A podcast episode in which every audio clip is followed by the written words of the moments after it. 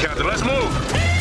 ABC Thursdays. Firefighters, we're family. Station 19 is back for its final and hottest season yet. The subject has explosive chemicals. With fiery romances. You're the love of my life. And Andy is finally in charge. I'm going to be the best damn captain the station has ever seen. Station 19. All new Thursdays, 10, 9 central on ABC and stream on Hulu. An abusive Democratic politician and an inside view as Joe Biden gears up for the reelection campaign. This is Beyond Politics. I'm your host, Paul Hodes, with my co host, Matt Robison. We're podcast wherever you find your podcast, and we're on YouTube on the Blue Amp. A bombshell story dropped in Politico today on Marianne Williamson and her abuse of staff and the people around her. It features comments from 12 former staffers and a sole on the record quote from one source. That's me. And we wanted to understand more about what it's like to put a story together like that. But we also wanted to take the chance to bring our viewers and listeners one of the top White House reporters as Joe Biden gears up for another presidential campaign. Lauren Egan was previously a White House reporter for NBC News. Now she's a lead reporter for the West Wing playbook team for Politico. Lauren Egan, welcome to Beyond Politics. Thank you for having me. I want to get a little bit of the backstory for our listeners and viewers. How do you report a story like the Williamson story that just came out that relies on multiple sources who stay on background. And do you and your editors have different standards for stories like that? How is that vetted? And how critical was it to your story to get an on the record corroboration, like from me? yeah, I will peel back the curtain a little bit on this one. As you mentioned, I normally cover the White House and how we came to this story in the first place was in our playbook and newsletter a few weeks ago, we did a question and answer with Marianne, just asking her about her plans to run again in 2024, why she doesn't think Biden would be the right person.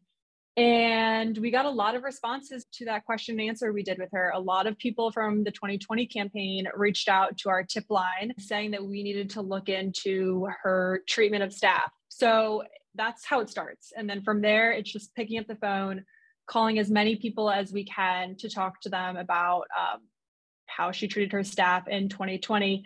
And it's a long process. It requires us to sit down. We have a whole standards team at Politico that goes with you line by line to make sure you've got all the facts right. We have lawyers here that look at these stories too. So it requires weeks of work, hours and hours of interviews with people. And we didn't print anything that at least a few people were saying happened on the 2020 campaign. Yeah, so it, it's a lot of work to make sure that we're corroborating this all properly. Let me ask you a question as a former staffer about how you weigh a story like this one in terms of how significant and newsworthy it is because there's a rich American tradition of political leaders being jerks to their staff, to the people around them, but at the same time having effective political careers where the voters return them to office over and over again and they can be long tenured and relatively celebrated either as legislative or executive branch lbj is maybe the most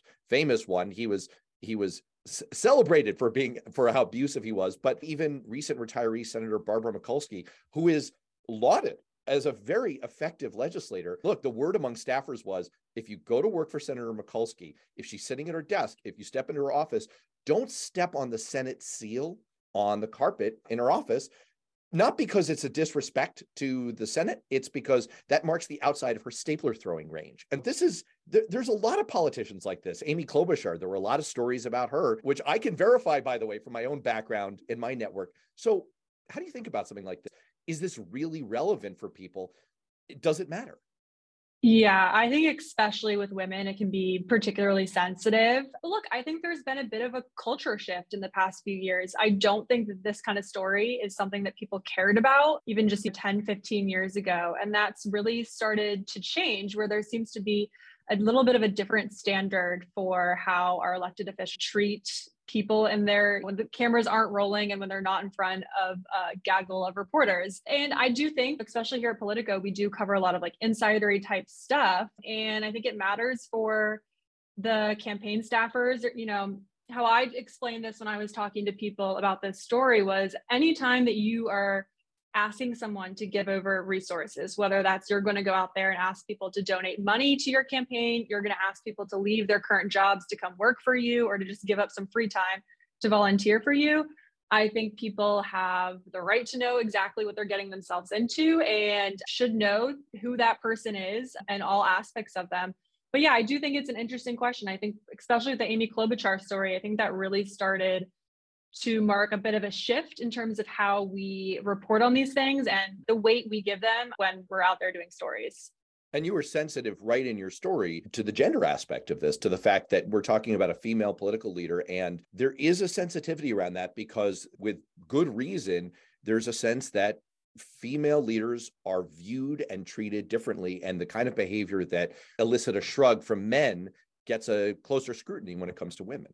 Yeah, I think that's definitely true. And look, there there are more stories out there about women and how they're not good bosses than men. That doesn't mean that we shouldn't cover them or that those stories shouldn't be told. It doesn't mean we should hold them to a lesser standard. It probably also means that we need to be out there talking about what men are also doing this to, to their staffers as well. But it doesn't mean that you create a different sort of standard for how people should be treated when they're working in these situations. And again, this is also why it was so important for us to have at least a dozen people that were talking about this experience. I think the more examples you can get, the better. And in the story, we also go back to examples of back in the 90s when she was first becoming really popular. Her first book came out, and there's staffers from her business side that were quoted back then as calling her a tyrant. So when you have that kind of pattern that goes back 30 years, that also helps you get to a place where you feel comfortable enough to report it. One, one of the, I was a colleague essentially of Amy Klobuchar when I was in Congress. I knew a number of my colleagues,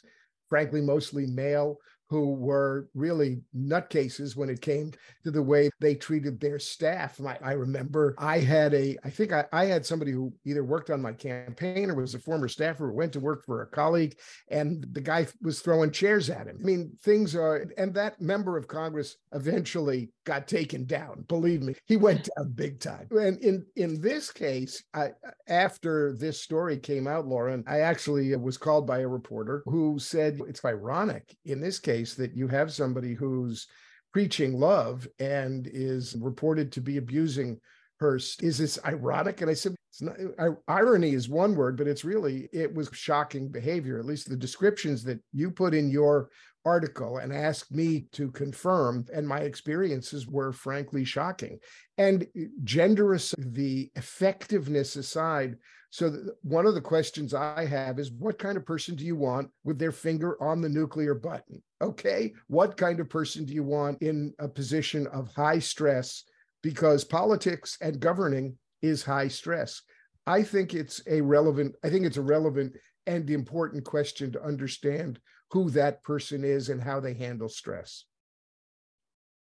Yeah, for sure. And it's a question that people brought up with Donald Trump. It's a question that people ask every election cycle. And I'll let people read the article and come to their own conclusions about how Marianne would handle such stressful situations.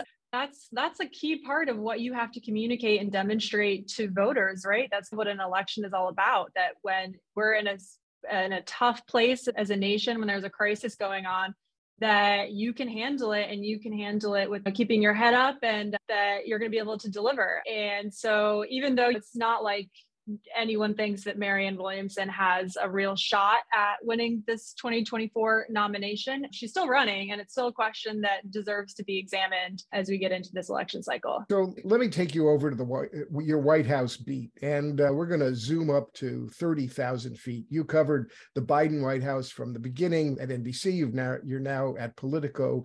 Have you noticed any evolution in the White House approach over the first two years? This is obviously a White House with one of the most Washington experienced presidents in the last 50 years, at least since George H.W. Bush. Has, ha, has the president and his team been evolving as you've taken a look at this?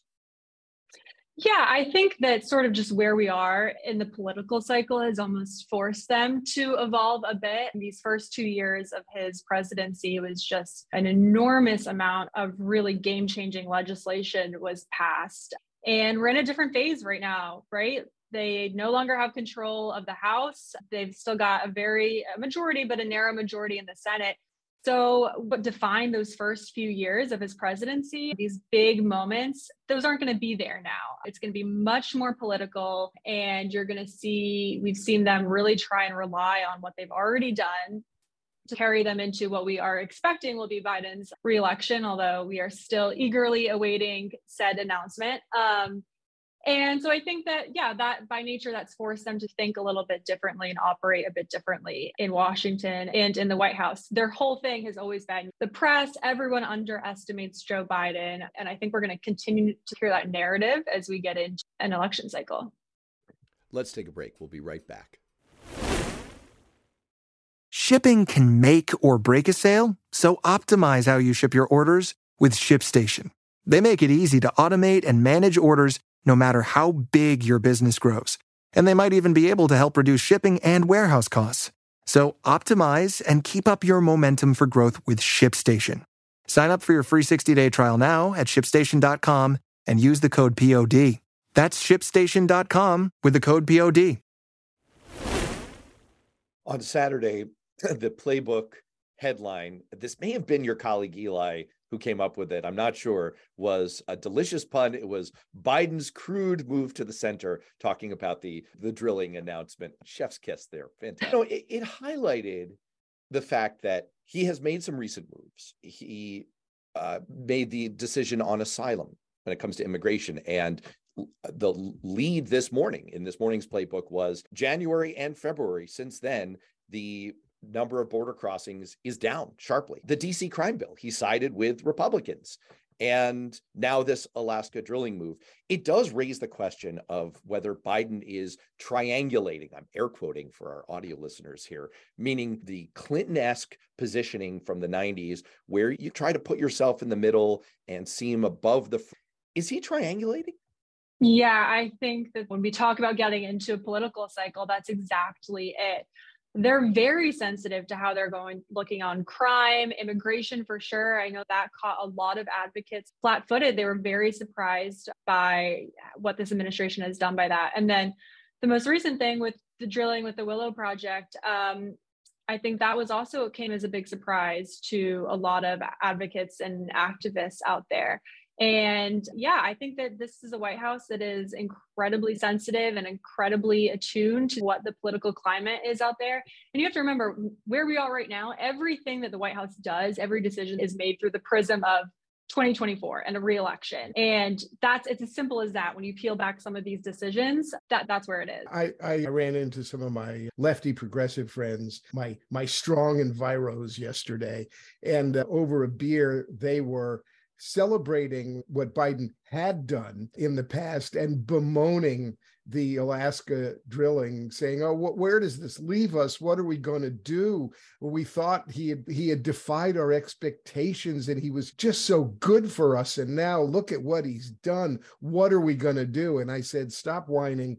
And suck it up and deal. If you want him to get reelected, he's going to have to he's going to have to make some of these moves. And I, with all due respect to my Democratic friends, they just don't get politics. They want it all, and they want it all all the time. Wasn't so, that the slogan that we were workshopping for the Democratic Party? Oh, we want it all. We just all don't get time. politics. We just don't get it. That's right. Uh, that's what I had to worry about when I was running. Was not from the right. I could handle them. It was from the left. What am I going to do about the Democrats who are whining about why I'm supporting Obama on this and that and the other? It was. It's just the way of the world. So here now, here's a question. Uh, 2024. You ran a piece recently about Joe Biden's polling strategy this time around. And for us, it was this weird Cook's tour of previous guests we've had on the show, talking about whether our old friend John Anzalone would once again be the lead pollster, or if another recent guest, Jeff Pollock, would take more of a, or whether Navin Nayak, another guest on the show, have been influential in the more aggressive White House strategy and defining and going after MAGA Republicans. So, what's going on? Who's on first? What's on second? What's the story? And what does it tell us about Biden's strategy for 2024? Is he now a pinata? Is he now? And is he looking for polling pinatas, swinging left, swinging right, trying to stay in the center? What's up? I can't tell you how many people ask me questions about 2024 and who's who's going to be in what role, who's going to be the campaign manager. I think that is the big question in DC right now. And even in the White House, you have a lot of people who want to go and join the reelection campaign, but they're look, I don't know what's going. Do I have a job on this reelection campaign? Is it happening? When is it going to happen? So a lot of big question marks about literally every single staffing position right now and what that is going to shape up to be. I think all we really know is that the White House com shop, people like Anita Dunn, are really going to be the ones leading a lot of this um, reelection strategy again, I should say expected reelection because um, the White House would say he's not announced yet. But I think that there's a lot of anxiety about what's going to, how this is going to shape up to be. We don't even know yet where he's going to locate his reelection campaign. We did a story a few months ago about how a lot of DC staffers were saying, please don't let it be Wilmington. We don't want to move to Wilmington, Delaware. I think it's probably going to end up being Wilmington. And I look forward to all of us spending a lot of time in Wilmington these next few years. But I think on the question of the pollsters, one of the things that the White House will tell you too is that the Republicans have had a really hard time turning him into this boogeyman even though he's had some tough polls over the past few months, if you look on the Hill at a lot of these investigations that we were all expecting to really blow up, they haven't really hit, they haven't stuck. And I think that's something that the White House views as very promising and that no matter what attacks the Republicans will launch at the White House and at Biden, they've just really had a tough time getting anything to break through, at least so far. So they're going to default to he's old. Exactly. that seems which like um, if they have a Ron DeSantis, I guess that could work, but they could have a Donald Trump who is right behind Biden in terms of age. Uh, in a lot of ways, one might say. All right, take us inside, inside. I have to say that when I've been to the White House, boy, that was like that sounded like a humble brag there. I sorry, that, that came off terribly. When I've been to the White House, on the limited number of times where I've had the privilege of going to the White House, I've been shocked. It's wow, this is a lot smaller than I pictured it on TV. It's a house. There, it's a house. Yeah, it's a house. It's exactly. A You're there all the time. What's your favorite behind the scenes White House reporting moment? Yeah, it's not nearly as sexy as people think that it is. Our like little briefing room is very cramped and very small. I think the best moments are just being able to go out on the South Lawn and no matter who's president, those moments where all the reporters are gathering and we're all trying to shout and get the president to engage with us. Um, you do realize that's a very it's very special and very unique to the US. And of course, for the White House press, we do have an espresso machine in our area from Tom Hanks, which is one of the best things about about our little area. We have a vending machine with God knows how old those snacks are in that vending machine, and then her espresso machine. I'd say my personal favorite was I attended the White House Easter egg roll, which is something they used to do before we were in pitched partisan warfare and the Easter Bunny was somehow seen as evil or something. I went to that in the year 2000 and I was on the rope line as Bill Clinton was coming along and Congressman, then Congressman Mark Foley was doing his Bill Clinton impression as the president was approaching to whoever was randomly standing there, including me. It was it was really surreal. All right.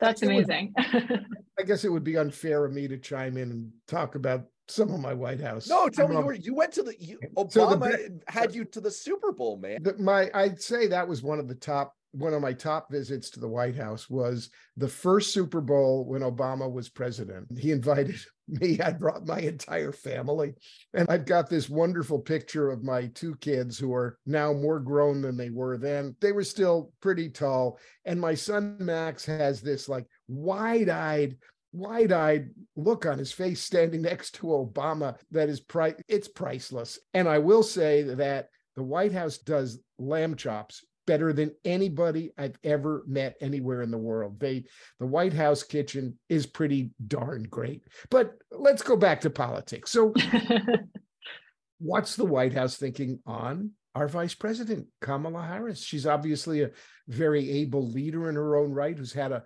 remarkable career. She came into the vice presidency seen as a major political asset. But there's a lot of whispering and a lot of overt comments that I hear that she's not that popular. She's never, nobody knows what she's doing. Nobody ever sees her or hears from her. Nobody knows what she's doing. She's got nothing but no win jobs to do. Her political fortune has fallen. Is the White House making any effort to build her up given Joe Biden's age? Is there any thinking about how to position her as the party backup plan? Is there any chance that they would back her if Joe Biden doesn't run? Let's take a break. We'll be right back. Yeah, it's a sensitive topic. They are very defensive of her. But I think if you mm-hmm. ask anyone in Biden's orbit, they would be lying if they told you that this didn't factor into his decision to run for reelection. I think some of the criticism of Biden has been that the White House has not done enough to build her normally the vice the role of the vice presidency is hard right? Your job is to be the understudy. Your job is to be number two. You want to be out there but you don't want to be too out there and overshadow the president. So no one's denying that this is just a really delicate delicate balance and a tough dance for her. But at the same time we've never had a president in this sort of situation where if he, he's 80 and it just puts a bit of, of more important emphasis on the vice president.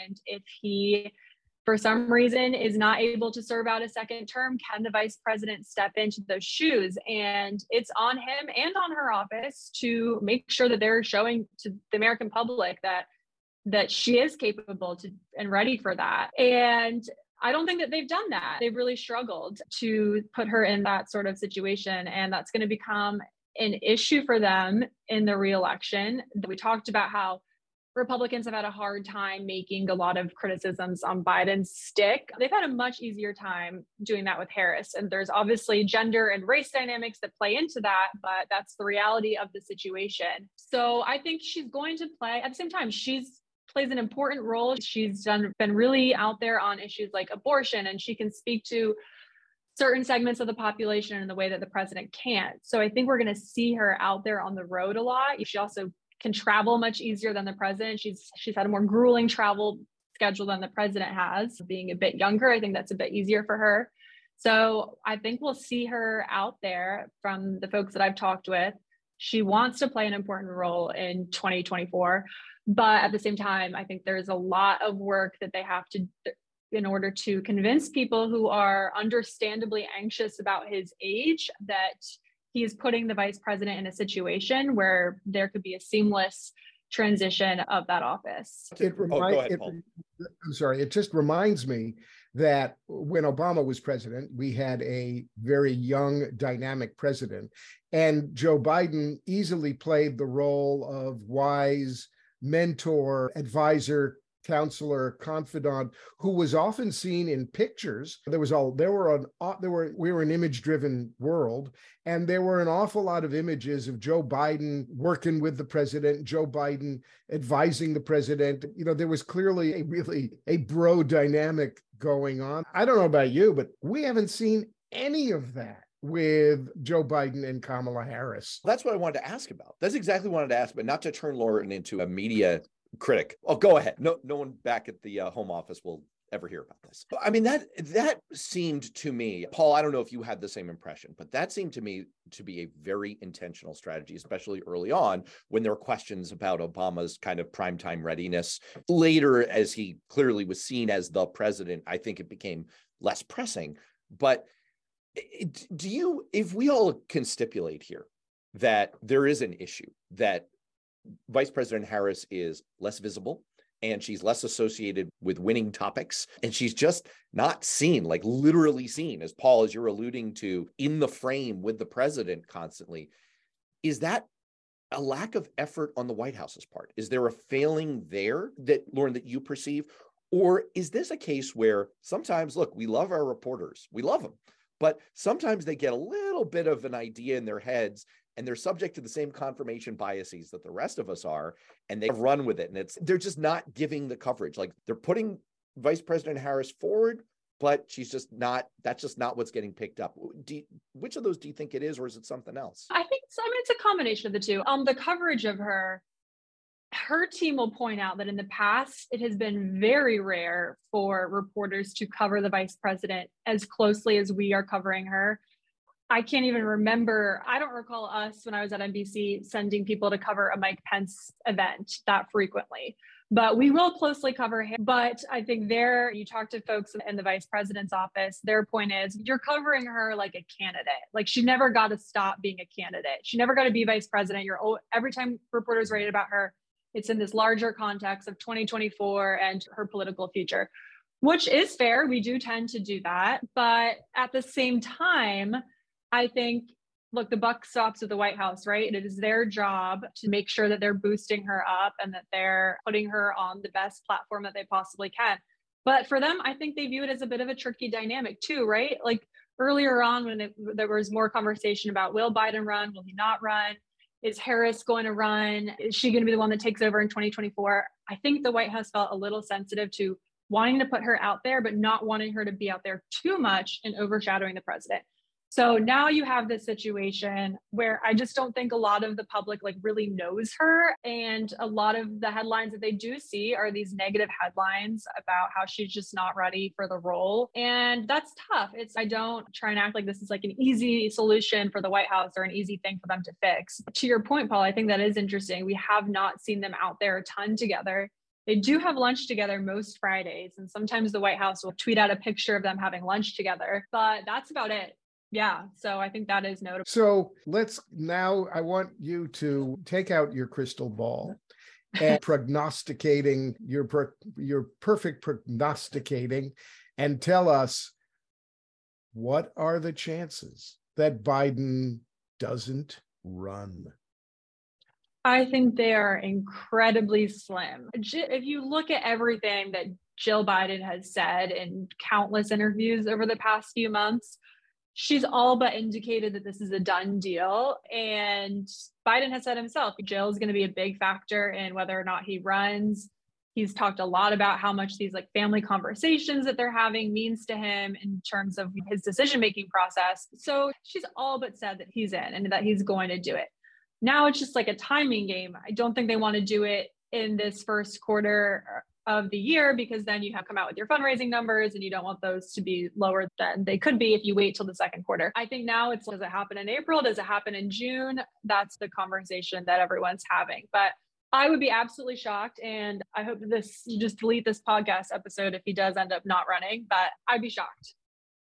that's that that's actually a great strategy. We should go back to all of the bad predictions. yeah, just erase it. Exactly. That's that's called p hacking in the science. Give people is anything you're working on coming up soon that you want to give us a, a, sneak preview on? If you check in with West Wing Playbook tonight, we are going to be talking about Biden's dance on this student loan debt and this just really tough place that the White House is in right now as they wait for the Supreme Court to figure out what they're going to do on his policy to cancel student debt.